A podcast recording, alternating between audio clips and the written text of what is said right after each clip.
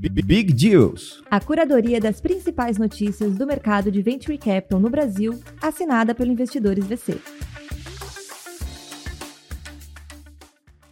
Olá, sejam muito bem-vindos novamente ao Big Deals Talks, o podcast que reúne as principais notícias que a gente teve no Venture Capital aqui no ecossistema brasileiro de startups. Meu nome é Muripinho, eu sou fundador do Investidores VC e ao meu lado está Ana Flávia, head de conteúdo, curadora aqui do podcast.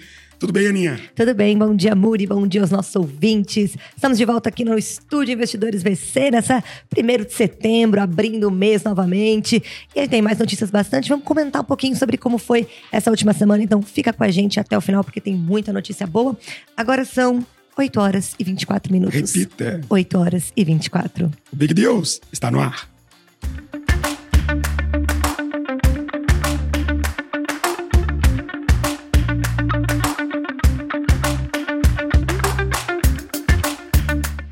E vamos abrir a primeira notícia da semana falando aí do segmento de Food Tech, matéria do Pipeline, da jornalista Maria Luísa Filgueiras. Mineira Nu capta 20 milhões de reais em rodada liderada por Eco Enterprises. Fundada e comandada pela mineira Rafaela Gontijo, a Food Tech Nu acaba de levantar sua primeira rodada aí com investidores institucionais. O aporte foi de 20 milhões de reais, liderado pelo fundo americano Eco Enterprises, referência em investimentos de impacto.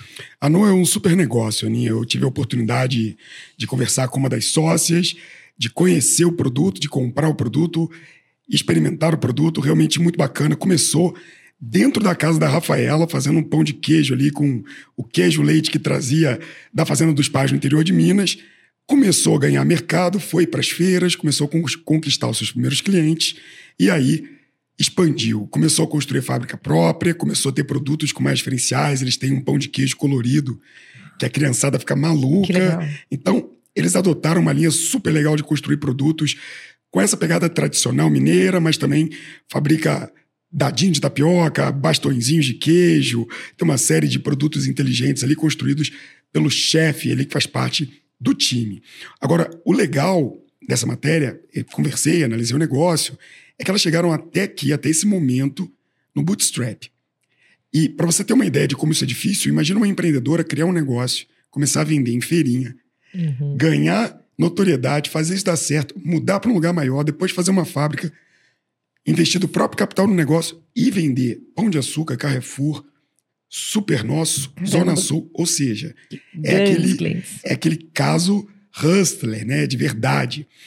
Não para bastar a surpresa da matéria, porque o negócio é realmente muito bom, elas são uma empresa com uma pegada super consciente na parte produtiva. Então, os fornecedores ficam num raio próximo à empresa, uhum. eles são certificados com B Corp, né, o selo da ONU. É, 80% dos insumos estão dentro desse raio ali para justamente você não ter um gasto, né, uma, uma emissão de carbono na logística. Uhum. Ou seja, um super negócio anunciando uma rodada de captação excelente para o mercado de food tech excelente para Nu, que é um excelente produto. Se você que está ouvindo a gente não provou, entra agora no seu supermercado, entra agora no aplicativo, prove, porque é muito gostoso. Boa. E a nossa próxima matéria, a gente vai falar aí pouco de HR Tech, vamos mudar o segmento, matéria do Startups, da jornalista Gabriela Del Carmen. UPO capta 1,25 milhão para crescer no setor de benefícios corporativos. A UPO é uma empresa que oferece benefícios flexíveis a empresas como Latam, TIM, Prevent Senior, Golden Cross e acabou de concluir também sua primeira rodada. Anunciado com exclusividade para o portal Startups, o aporte foi de 1 milhão e 25, né? 1 milhão, 1 milhão, 1,25 milhão de reais e foi feito em apenas três semanas aí por meio do Equiseed, que é uma plataforma de equity crowdfunding que soma mais de 80 milhões de reais investidos em startups. É, e dentro desses benefícios tem um bacana que eles criaram, como muitos começaram ali nesse setor de RH, oferecendo uma plataforma white label de benefício, né? Então, nossa, ó, se você tiver contratado a gente, seus colaboradores vão poder ter uma série de benefícios, uhum. descontos, etc. Depois eles vieram com um programa de pontos, onde ele premiava ali a utilização do serviço, quanto mais você gastava, mais você podia ter. E aí ele começou com uma nova modalidade, que é o cartão UPO Flex, uma mobilidade de crédito para concorrendo um pouco com esses que a gente já anunciou aqui, alguns, Flash, etc. Você receber o valor em benefício, mas não necessariamente você ter que comprar aquilo em vale refeição, você poder usar como você quiser, você poder equilibrar dentro da sua realidade, porque muitas vezes você fala, cara, eu quero trazer comida de casa, então deixa eu usar esse hum. benefício para outra coisa. Beleza. Estão concorrendo com uma galera forte e grande, mas eles têm um coelho na cartola aqui que eu achei muito legal.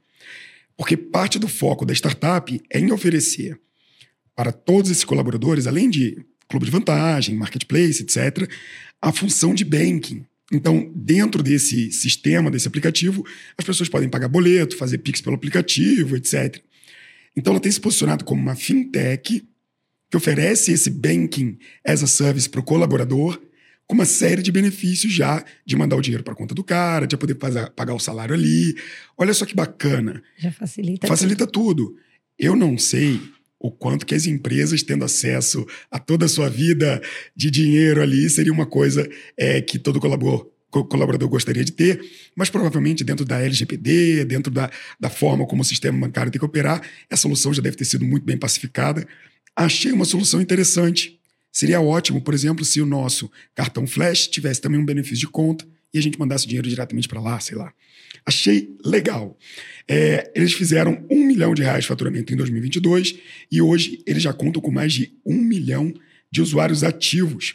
Segundo a fundadora Vanessa, a ideia é usar o dinheiro da captação para melhorar um pouco o produto, estruturar a máquina de vendas e investir em marketing. A expectativa da UPO para os próximos cinco anos é atingir um milhão de cartões e 20 milhões de usuários no seu clube de vantagem.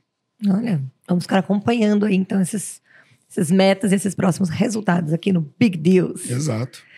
Indo agora para o nosso segmento também da Gabriela Del Carmen, jornalista, matéria do Startups. Vamos falar agora sobre o segmento de Logtech. Frota 162 capta 3 milhões de reais com solução para gestão de frotas automotivas. A Frota 162 é uma startup de gestão de frotas automotivas que atua com transportadoras e locadoras de veículos e recebeu um aporte de 3 milhões de reais essa semana em uma rodada liderada pela Ace Ventures. O investimento também contou com a participação do Fundo Soberano do Espírito Santo e da Venture Hub. Eu acho bonito esse negócio de fundo soberano. É, é chique, é né? chique, né? Eu, eu, quando eu conversava muito com o, o, o, Barreto, antigamente, ele falava: tem uma galera com muito dinheiro do Fundo Soberano de Dubai, Fundo Soberano de não sei o quê. Quando eu olho assim, eu falei meu Deus, já vira um país oriental, aqui do Oriente Médio, muito grande. Mas achei maneiro, achei maneiro acho legal. Fundo Soberano do Espírito Santo já é, se eu não me engano, a terceira notícia onde a gente vê que startups da região uhum, captam com fundo soberano do Espírito Santo, FUNSESI, FUNSESI, é isso. Mas, já que a gente está falando da frota 162 aqui, eles se posicionam a entregar para esse mercado de, de, de gestão de frotas o objetivo de otimizar essa gestão de infrações, multas, condutores, débitos de veículos sobre todo o território brasileiro. A gente precisa entender que e a gente entende um pouco disso porque a gente investiu na Cove, então a gente entende desse mercado de aluguel de carro. A grande parcela de aluguéis hoje no mercado de, de, de, locadoras, que é gigantesco, dominado pela Localiza, é feito com aluguéis de empresas. É um mercado B2B de aluguel. É um uhum. grande público, um público muito representativo. Só que quando você aluga, você está terceirizando a frota. Né? Então você contrata uma das empresas, bota o carro lá dentro e tem um funcionário seu usando. Você precisa ter controle de como esse cara está dirigindo, das multas que seu negócio toma, dos IPVAs, licenciamentos, etc. É claro que a locadora quer entregar isso para você, mas ela já tem que cuidar de muita coisa. Então ela precisa de empresas que ajustem e, e, olhem para essa gestão de frotas. Então, esse é o business do pessoal aqui. Eles oferecem para essas empresas que precisam cuidar das suas gestões de frotas, desconto de redução de 40% nos custos com multa e 80% no tempo que os frotistas ganham na gestão de multas, condutores, gestão de veículos, indicações de motoristas, entre outros.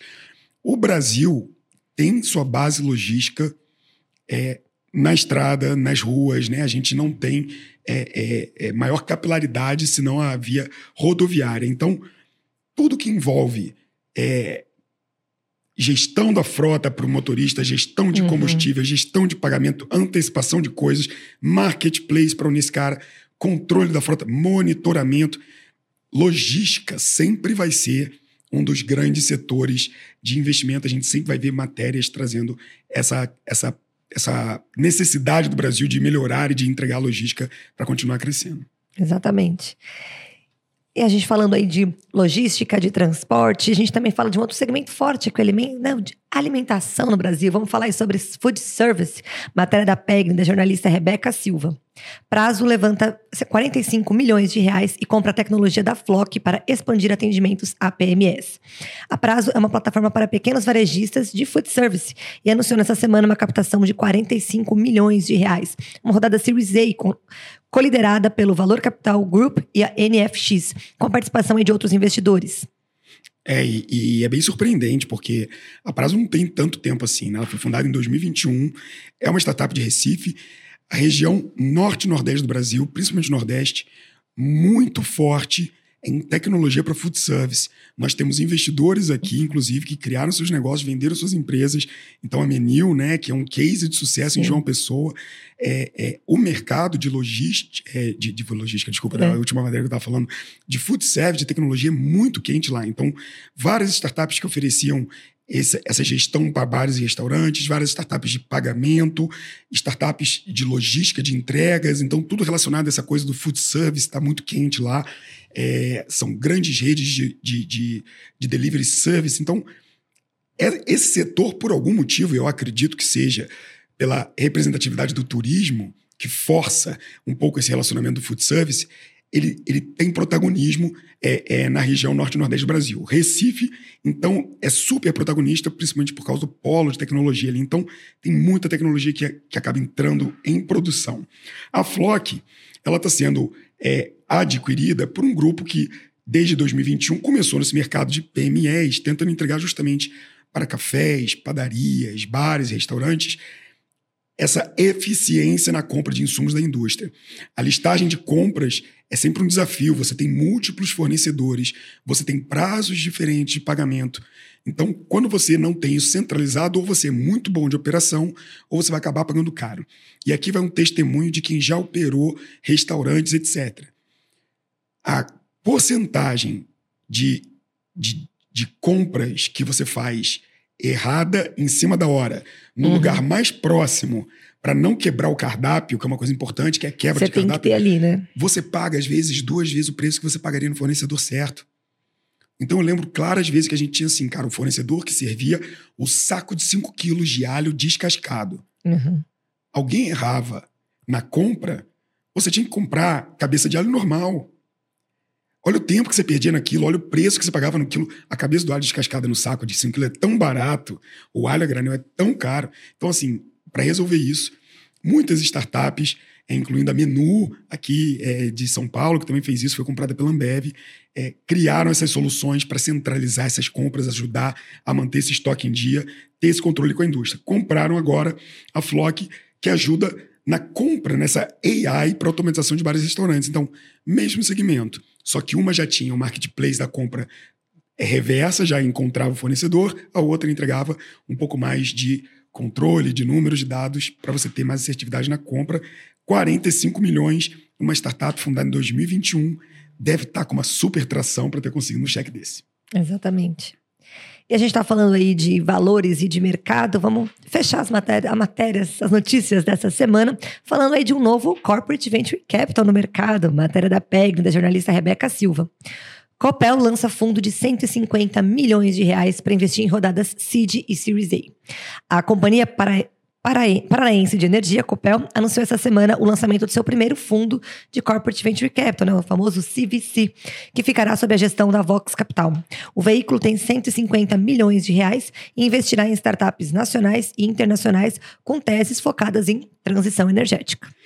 Pois é, eles vão fazer investimentos em nada mais, nada menos do que 15 startups. Esse é o objetivo do portfólio aqui. Querem fazer cheques de 2 e 10 milhões por empresas. Como você falou, Aninha, esses estágios geralmente são cheques Seed e Series A. A tese deles, obviamente, focada nesse segmento de energia da Copel. Né? Tem cinco verticais principais energias renováveis, limpas, processos internos, inovadores alinhados a boas práticas do SG, Energy as a Service, cidades inteligentes e gestão de ativos e instalações. A Copel, que agora está levantando 150 milhões e, pelo que eu lembre, esse ano é o maior CVC até agora. Estou tentando puxar aqui na memória, mas que eu não, não lembro de um CVC maior esse ano ainda, tá? Teve aquele da Eurofarma.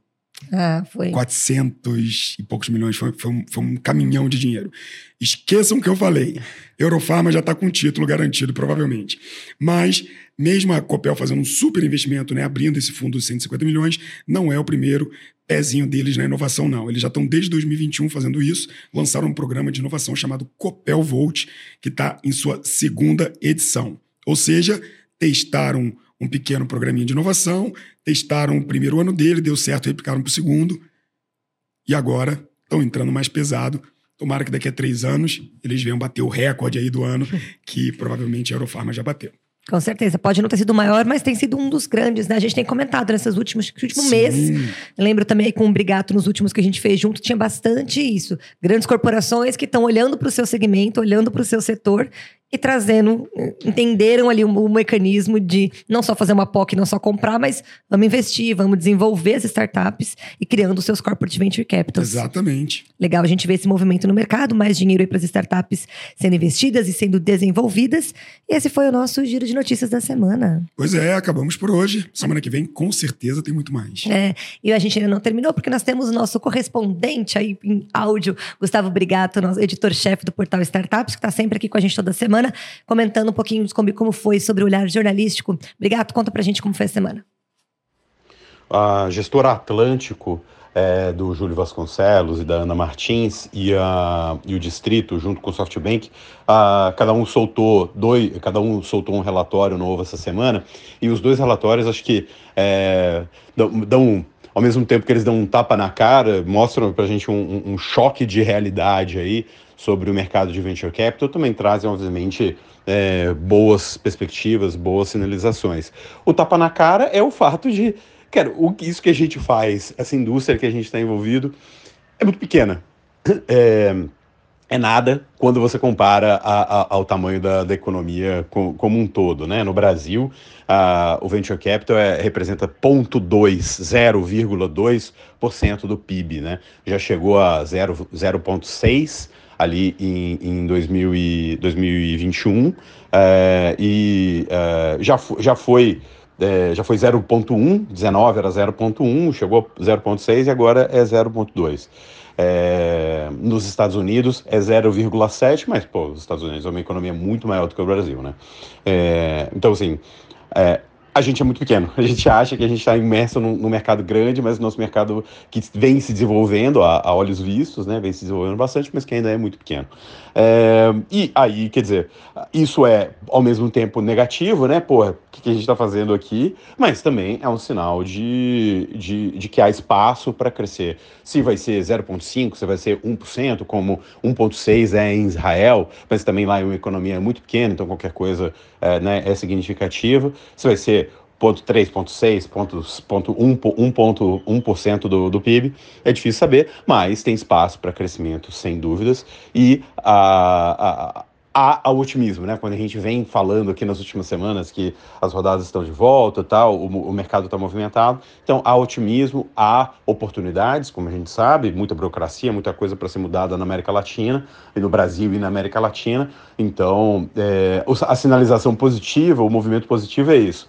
É, tem espaço para crescer, tem dinâmica, tem dinheiro, tem, tem coisas legais acontecendo. Então, é, é, a gente trabalhar mesmo. Acho que, na verdade, é, a sinalização é essa: a gente trabalhar para fazer isso que a gente faz, isso que a gente acompanha, isso que a gente é, é se inspira, é, esse, esse é o nosso propósito, virar uma coisa muito maior.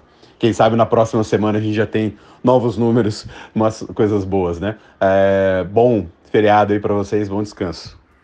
Agora sim, matérias encerradas, comentários feitos. Na próxima sexta-feira a gente está de volta com mais notícias aqui no Big Deals, sempre com as principais notícias, a curadoria da semana para você fechar a semana bem informada de tudo que aconteceu. E nas quartas-feiras você também está por aqui, né, Muri? Quarta-feira eu estou aqui com o Big Deals Talk toda semana aqui sendo a préviazinha desse papo que a gente gosta de ter com vocês toda semana, ininterruptamente. É isso, a gente espera vocês. Lembrando que estamos disponíveis em todas as redes sociais, arroba investidoresVC, então tem corte, tem material, tanto os tanto Talks quanto News estão em todas as plataformas. Sigam, acompanhem, compartilhem com também quem quer saber um pouquinho mais das notícias pra gente chegar em mais pessoas. Muito obrigado e até semana que vem. Até semana que vem. Big Deals. A curadoria das principais notícias do mercado de Venture Capital no Brasil, assinada pelo Investidores VC.